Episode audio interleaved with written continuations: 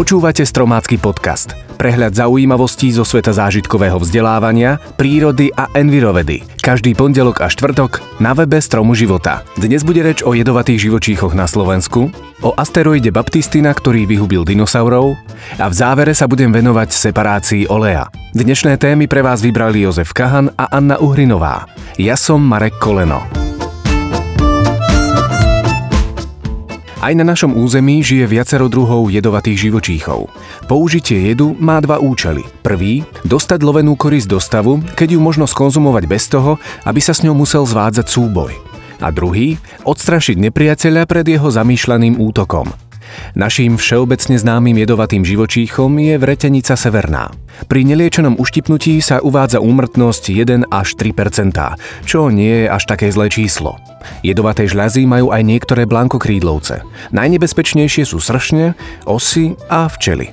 Nebezpečenstvo hrozí aj od chlpatých húseníc, rozličných druhov babôčok a mníšok, ktoré svojimi jedovatými chlpmi môžu vyvolať zápaly kože a spôsobiť vážne alergické reakcie.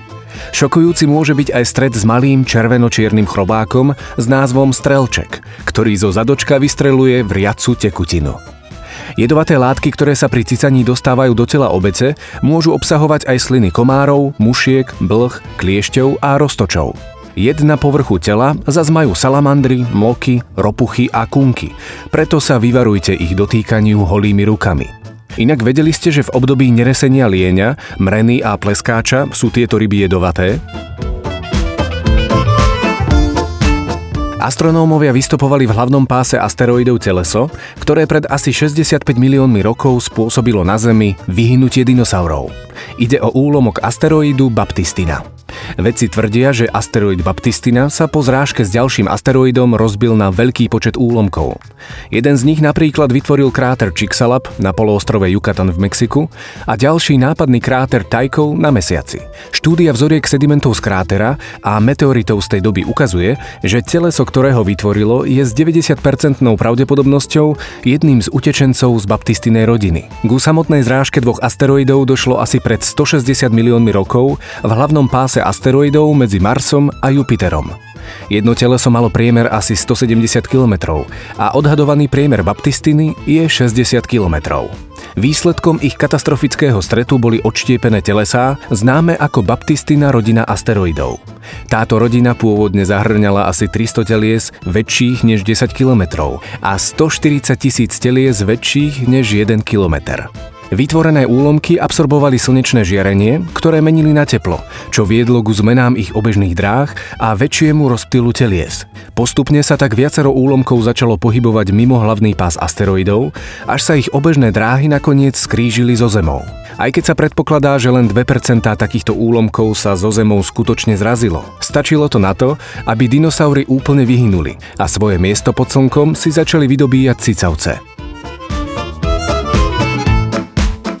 Viete o tom, že vyliatie jedného decilitra použitého oleja do výlevky v domácnosti dokáže znečistiť niekoľko tisíc litrov vody? Ak sa však správne separuje, môže poslúžiť v chemickom priemysle. Taktiež z neho môže byť biopalivová zložka, ktorá sa primiešava do motorovej nafty. Zaujímavé je, že z jedného litra použitého oleja dokážeme zhodnotiť až 0,9 litra. Okrem ekologickej hrozby, kuchynský olej končiaci vo výlevke navyše zanáša kanalizáciu a svojim zápachom priťahuje hlodavcov. Čo teda s ním? Každá obec na Slovensku musí svojim obyvateľom ponúknuť zberné miesto na použitý olej, ktorý sa nedostane do prírody, ale vyrobí sa z neho ďalšia alternatívna surovina. Olej je potrebné zbierať do uzatvárateľnej nádoby a odovzdať ho na určenom mieste.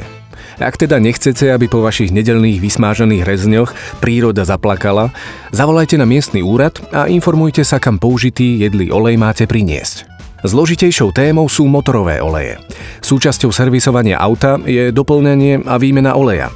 Majiteľ auta buď navštívi servis, kde mu olej vymenia a prevezmu aj zodpovednosť za jeho zlikvidovanie. Alebo, ak si tento servisný úkon dokáže urobiť sám, je nevyhnutné, aby použitý olej zaniesol na čerpaciu stanicu alebo do autoservisu. Tieto subjekty sú následne povinné oleje ekologicky likvidovať, a to pomocou špecializovaných organizácií. Preto nebuďte leniví a svoj olej odneste na správne miesto. Hm? Marekové haluzoviny. Spýtali sme sa odborníkov na detské depresie, čo všetko môže znamenať príroda pre naše deti. Je veľmi dôležité, aby každé dieťa do veku 5 rokov bolo vonku aspoň jednu hodinku. Že odporúčam naozaj všetkým rodičom, aby pravidelne chodili so svojimi deťmi do lesa, do prírody, ono sa im to vráti. Neuveriteľne pozitívny vplyv na ľudský organizmus. Každý deň hodinu alebo viac von do prírody, pretože prospieva na organizmus ako takový. Sa vlastne naštartováva akýsi zvyk a návyk do tej prírody chodiť. Príroda veľmi pozitívne pôsobí na duševné zdravie detí a, a samozrejme aj dospelého človeka. Príroda je teda pre deti nenahraditeľná. Ako sa k tomu postavíme? Tak to bolo z dnešného podcastu všetko. Na budúce bude reč o plastoch, o medveďovi hnedom a odpoviem vám aj na otázku, ako stres súvisí s obezitou. Teším sa na vás už tento pondelok a budem veľmi rád, ak nám dáte aj odber. Ďakujeme.